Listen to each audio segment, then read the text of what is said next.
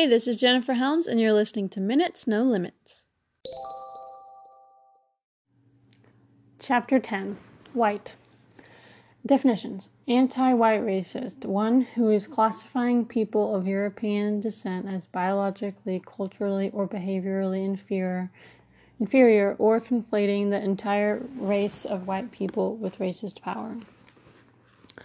I stood in the doorframe sometime in March 2002. Clarence probably sensed another argument coming. We were tailor made to argue against each other. Intensely cynical, Clarence seemed to believe nothing. Intensely gullible, I was liable to believe anything. A believer more than a thinker. Racist ideas love believers, not thinkers. So, what do you want to tell me? Clarence asked. I think I figured white people out, I said. What is it now? I'd arrived at FAMU trying to figure black people out. I had never seen so many black people together with positive motives. I wrote in an English 101 essay in October 2000. The sentence seemed out of place, sandwiched nastily between I had never heard the world famous Marching 100 perform and this was my first ever college football game. The idea, even more out of place.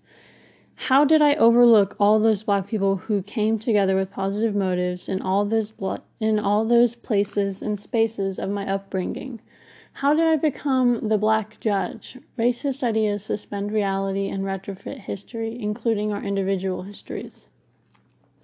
Anti black racist ideas covered my freshman eyes like my orange contacts when I first moved into Gibbs Hall at FAMU. When you entered the lobby to the right, you'd see a busy, tired looking office. If you took a slight left, you'd find yourself walking down the hallway to my dorm room. A sharper left would take you to the television room, where our dorm's cluster of basketball fans regularly lost bitter arguments to the army of football fans over television rights. There was no arguments on or games on in the television room on the evening of November 7th, 2000. We still had our game faces on though. Rookie voters, we were watching the election results unfold, hoping that our votes would help keep the brother of Florida's governor out of the White House.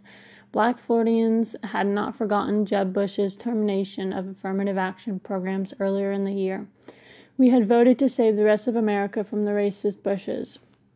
The election was coming down to the winner of Florida. The polls closed, and before long we saw Al Gore's winning face flash on the screen. Game over. We rejoiced.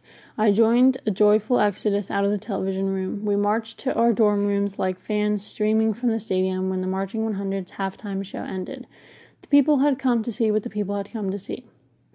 The next morning, I awoke to learn that George W. Bush somehow held a narrow lead in Florida of 1,784 votes. To close too close to call, and Jeb Bush's appointees were overseeing the recount. The unfairness of it all crashed on me that November. My anti black racist ideas were no consolation. I walked out of my dorm room that morning into a world of anguish. In the weeks that followed, I heard and overheard, read and reread angry, tearful first and second-hand stories of FAMU students and their families back home not being able to vote. Complaints from black citizens who'd registered but never received their registration cards, or their voting location had been changed, or they were unlawfully denied a ballot without a registration card, or ordered to leave the long line when polls closed. Or they were told that as convicted felons they could not vote. Earlier in the year, Florida purged 58,000 alleged felons from the voting rolls. Black people were only 11% of registered voters but comprised 44% of the purge list. And about 12,000 of those people purged were not convicted felons. Reporters and campaign officials seemed more, conf- more, more focused on Floridians whose votes were not counted or counted the wrong way Palm Beach County used confusing ballots that caused about 19,000 spoiled ballots and perhaps 3,000 Gore voters to mistakenly vote for Pat Buchanan. Gadsden County, next to Tallahassee, had Florida's highest percentage of black voters and the highest, highest spoilage rate. Blacks were 10 times more likely than whites to have their ballots rejected. The racial inequity could not be explained by income or educational levers or levels or bad ballot design, according to a New York Times statistical analysis.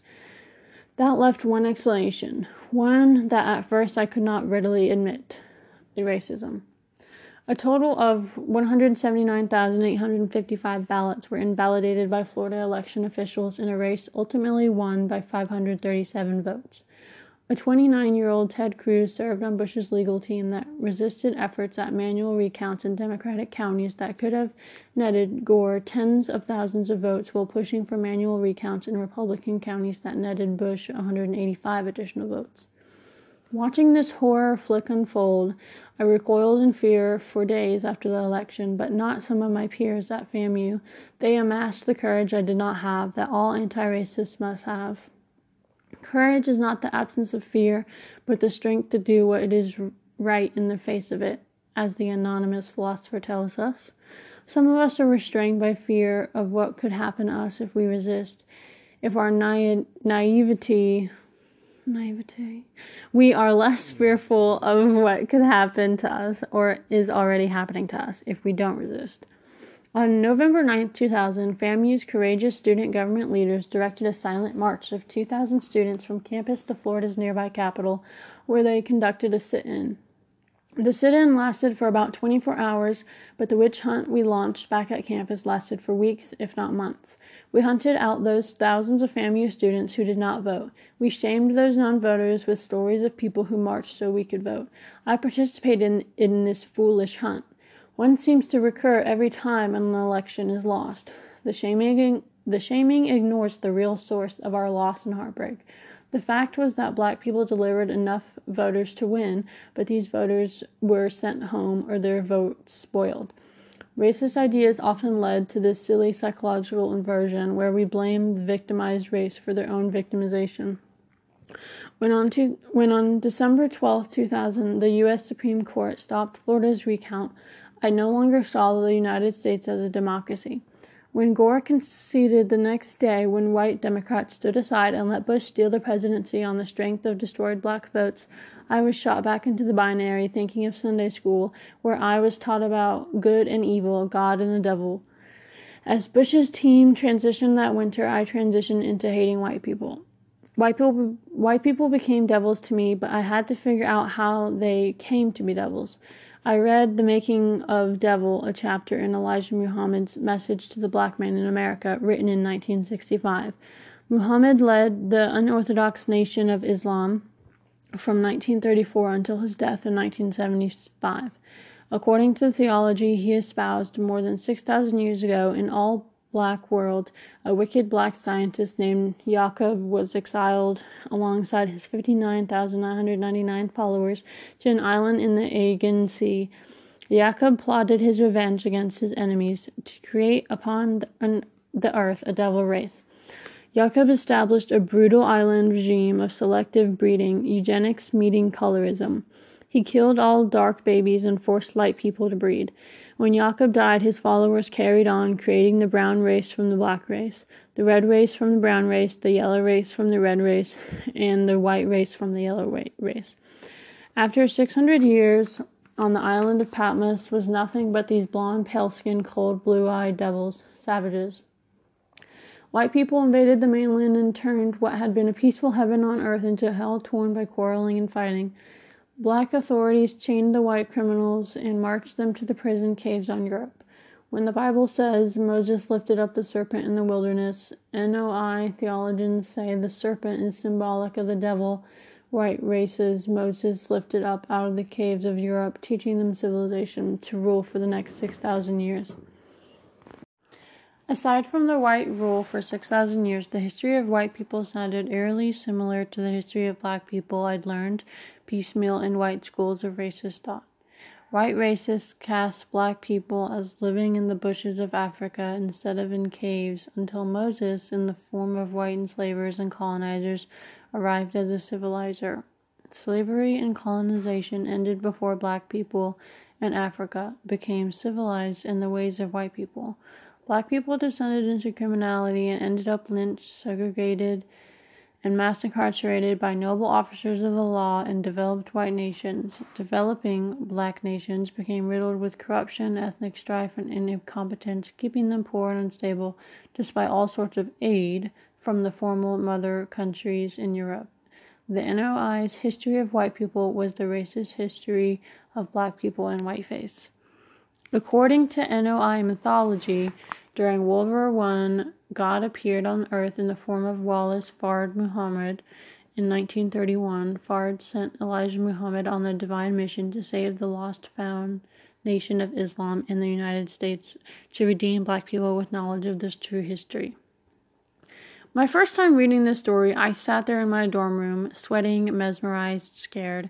It felt like I had climbed up and consumed forbidden fruit. Every white person who'd maltreated me since my third grade teacher suddenly rushed, rushed back into my memory like a locomotive blaring its horn in the middle of the forest. But my attention remained focused on all those whites who'd railroaded the election in 2000 in Florida. All those white policemen imitating voters, white poll officials turning away voters, white state officials purging voters, white lawyers and judges defending the voter suppression, all those white politicians echoing Gore's call to forsake for the sake of our unity as a people and strength of our democracy concede the election to Bush. White people showed me they did not actually care about national unity or democracy, only unity among and democracy for white people. I lay in my dorm room staring up at the ceiling, silently ra- raging at the white people walking away into my into the wilderness to plan Bush's presidency. Elijah Muhammad's white creation story made so much sense to me. Half a century earlier, it also made sense to a calculating, cursing, and crazy young black prisoner nicknamed Satan. One day in 1948, Satan's brother Reginald whispered to him during a visit, The white man is the devil. When he returned to his Massachusetts cell, a line of white people appeared before his eyes. He saw white people lynching his activist father, committing his activist mother to an insane asylum, splitting up his siblings, telling him being a lawyer was no realist goal for a black, degrading him on eastern railroads, trapping him for the police, sentencing him to eight to ten years for robbery because his girlfriend was white. His brothers and sisters, clutching their sore necks from a similar rope of white racism, had already converted the na- nation of Islam. In no time, they turned Satan back into Malcolm Little and Malcolm Little into Malcolm X. Malcolm X left prison in 1952 and quickly began to grow Elijah Muhammad's Nation of Islam through his powerful speaking and organizing. The suddenly resurgent NOI caught the attention of the media, and in 1959, Louis Lomax and Mike Wallace produced a television documentary on the NOI, The Hate That Hate Produced, which ran on CBS. It made Malcolm X a household name. In 1964, after leaving the Nation of Islam, Malcolm X made the Hajj to Mecca and changed his name to El Hajj Malik El Shabazz and converted to Orthodox Islam. Never have I witnessed such an overwhelming spirit of true brotherhood as is practiced by people of all colors and races here in this ancient holy land, he wrote home on April 20th. Days later, he began to toss aside some of my previous conclusions about white people. You may be shocked by these words coming from me, but I have always been a man who tries to face facts and to accept the reality of life as new experience and new knowledge unfolds it. On September 22, 1964, Malcolm made no mistake about his conversion. I totally reject Elijah Muhammad's racist philosophy, which he has labeled Islam only to fool and misuse gullible people as he fooled and misused me, he wrote. But I blame only myself and no one else for the fool that I was, and the harm that my evangelic foolishness in his behalf has done to others. Months before assassinated, Malcolm X faced a fact many admirers of Malcolm X still refuse to face. Black people can be racist toward white people. The NOI's white devil idea is a classic example. Whenever someone classifies people of European descent as biologically, culturally, or behaviorally inferior, whenever someone says there is something wrong with white people as a group, something is articulating someone is articulating a racist idea. The only thing wrong with white people is when they embrace racist ideas and policies and then deny their ideas and policies are racist. This is not to ignore that white people have massacred and enslaved millions of indigenous and African peoples, colonized and impoverished millions of people of color around the globe as their nations grew rich, all the white producing racist ideas that blame the victims. This is to say, their history of pillaging is not the result of the evil genes or cultures of white people.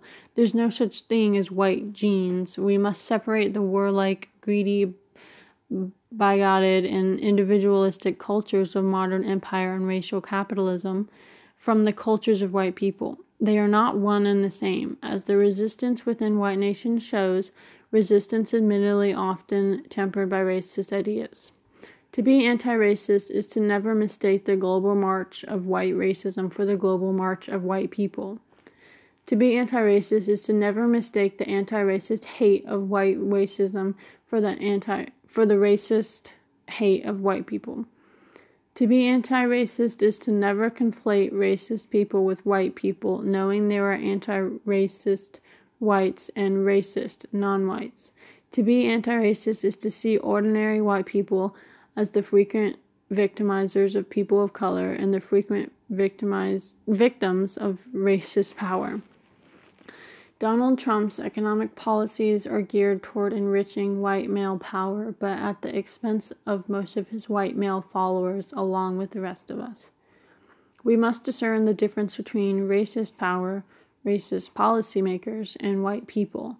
For decades, racist power contributed to stagnating wages, destroying unions, deregulating banks and corporations, and steering funding for schools into prison and military budgets, policies that have often drawn a black backlash from some white people. White economic inequality, for instance, soared to the point that so called 99 percenters occupied Wall Street in 2011, and Vermont Senator Bernie Sanders ran a popular presidential campaign against the billionaire class in 2016. Of course, ordinary white people benefit from racist policies, though not nearly as much as racist power and not nearly as much as they could from an equitable society one where the average white voter could have as much power as super rich white men to decide elections and shape policy, where their kids' business class schools could resemble the first class prep schools of today's super rich, where high quality universal health care could save millions of white lives, where they could no longer face the cronies of racism that attacked them sexism, ethnocentrism, homophobia, and exploitation. Racist power hoarding wealth and resources has the most to lose in the building of an equitable society. As we've learned, racist power produces racist policies out of self interest and then produces racist ideas to justify those policies. But racist ideas also suppress the resistance to policies that are detrimental to white people by convincing average white people that inequity is rooted in personal failure and is unrelated to policies. Racist power manipulates ordinary white people into resisting equalizing policies by drilling them on what they are losing with equalizing policies and how those equalizing policies are anti white. In 2017, most white people identified anti white discrimination as a serious problem. If you apply for a job, they seem to give the blacks the first crack at it, said 68 year old Tim Hirschman of Ohio to an NPR reporter. African Americans are getting unfair handouts, and it's been getting worse for whites, Hirschman said. Hirschman was complaining of losing a promotion to a black finalist, even though it was actually another white person who got the job. Claims of anti white racism is in response to anti racism are as old as civil rights. When Congress passed the first Civil Rights Act of 1866, it made black people citizens of the United States stipulated their civil rights and stated that state law could not deprive a person of any of these rights on the basis of race. President Andrew Johnson reframed this anti racist bill as a bill made to operate in favor of the colored against the white race. Racist Americans a century later framed supporters of affirmative action as hardcore racist of, of reverse discrimination. To quote former U.S. Solicitor General Robert Bork, in the Wall Street Journal in 1978. When Alicia Garza typed Black Lives Matter on Facebook in 2013, and when the love letter crested into a movement in 2015, Former New York City Mayor Rudy Giuliani called the movement inherently racist. White racists do not want to define racial hierarchy or policies that yield racial inequities as racist.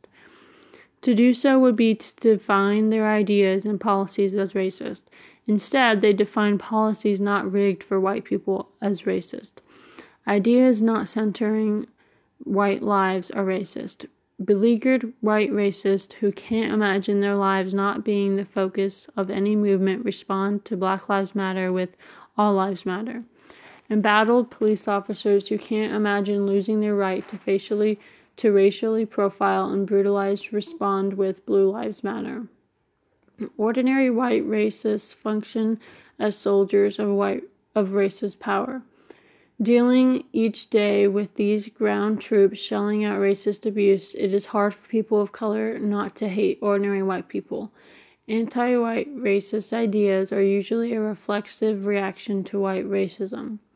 Anti white racism is indeed the hate that hate produced, attractive to the victims of white racism. And yet, racist power thrives on anti white racist ideas.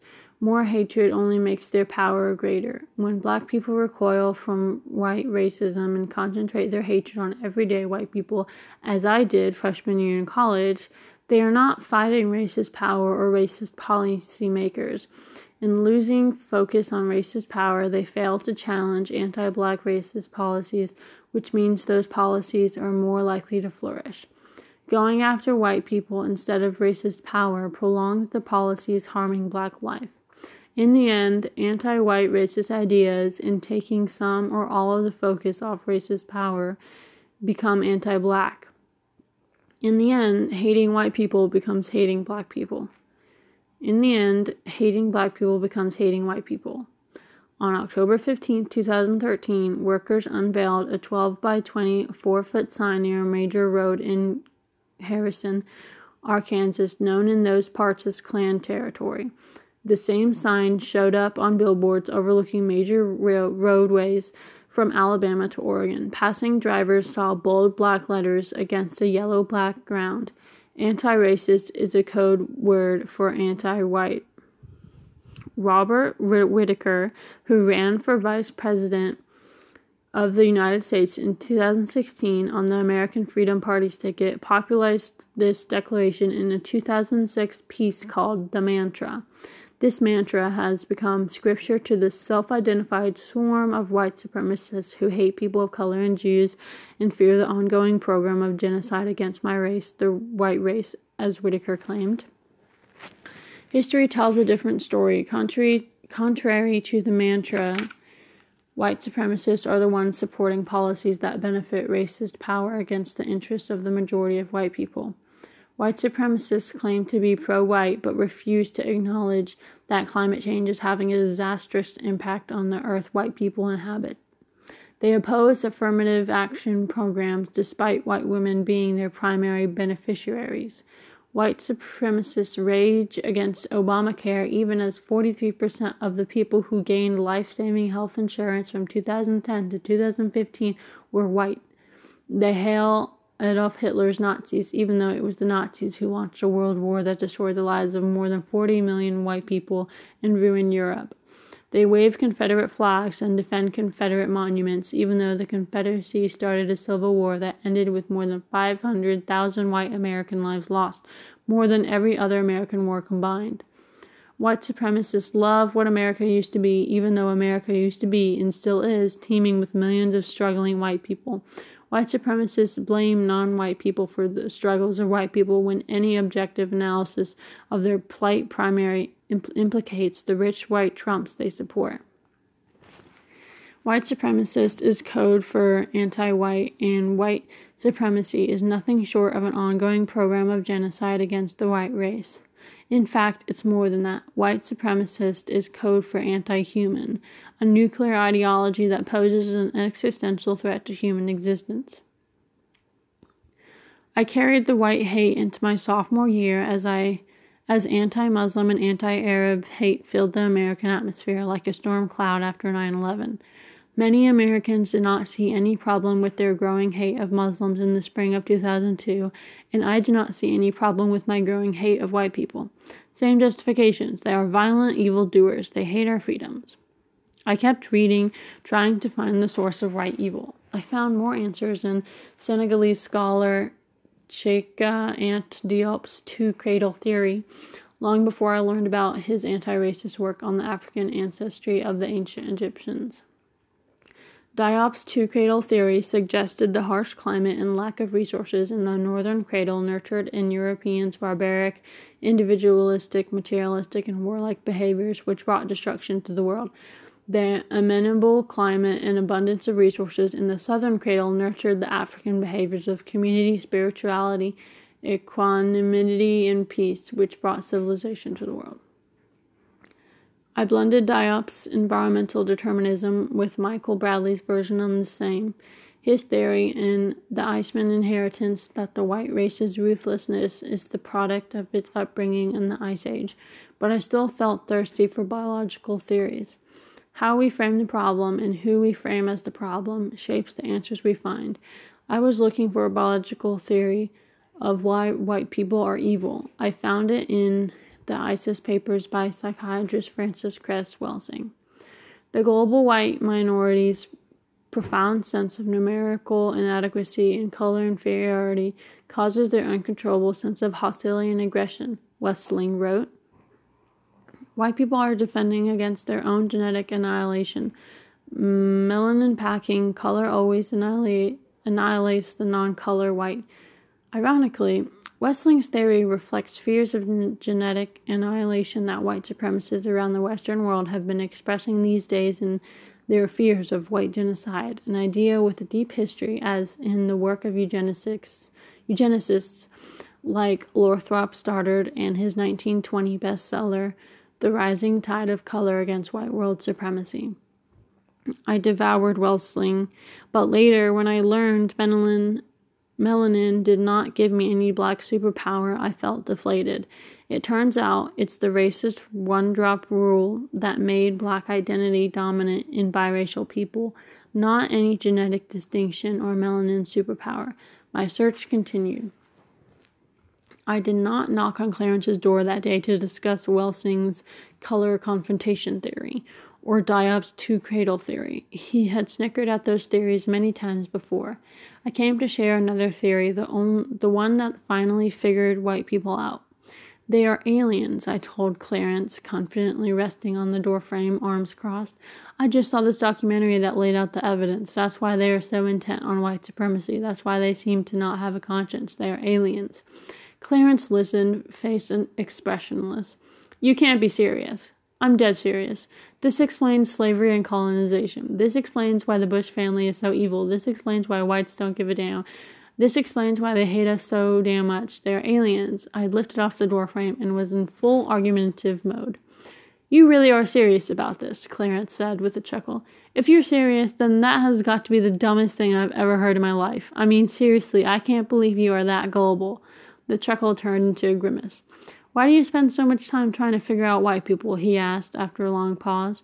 Clarence had asked this question before. I always answered the same way. Because figuring them out is key. Black people need to figure out what we are dealing with. If you say so, but answer me this. If whites are aliens, why is it that whites and blacks can reproduce? Humans can't reproduce with animals on this planet, but black people can reproduce with aliens from another planet? Come on, man, let's get real.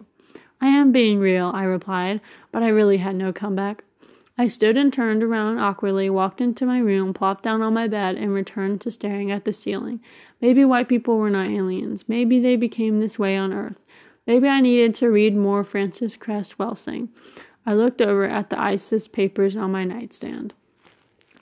By the fall of 2003, Clarence had graduated, and I decided to share my ideas with the world. I began my public writing career on race with the column in FAMU student newspaper, The Famuan. On September 9, 2003, I wrote a piece counseling black people to stop hating whites for being themselves. Really, I was counseling myself. I certainly understand blacks who have been wrapped up in a tornado of hate because they could not escape the encircling winds of truth about the destructive hand of the white man. Wrapped in this tornado, I could not escape the fallacious idea that Europeans are simply a different breed of human, as I wrote, drawing on ideas in the ISIS papers. White people make up only 10% of the world's population and they have recessive genes, therefore, they're facing extinction. That's why they're trying to destroy my people, I concluded. Europeans are trying to survive, and I can't hate them for that. The piece circulated widely in Tallahassee, alarming white readers. Their threats hit close to home. My new roommates, Devin, Brandon, and Jean, half jokingly urged me to watch my back from the Klan. FAMU's new president, Fred Gainous, called me into his office to scold me. I scolded him back, calling him Jeb's boy. The editor of the Tallahassee Democrat summoned me to his office, too. I needed to complete this required internship to graduate with my journalism degree. I walked into his office in fear. It felt like walking into a termination, the termination of my future, and indeed, something would be terminated that day.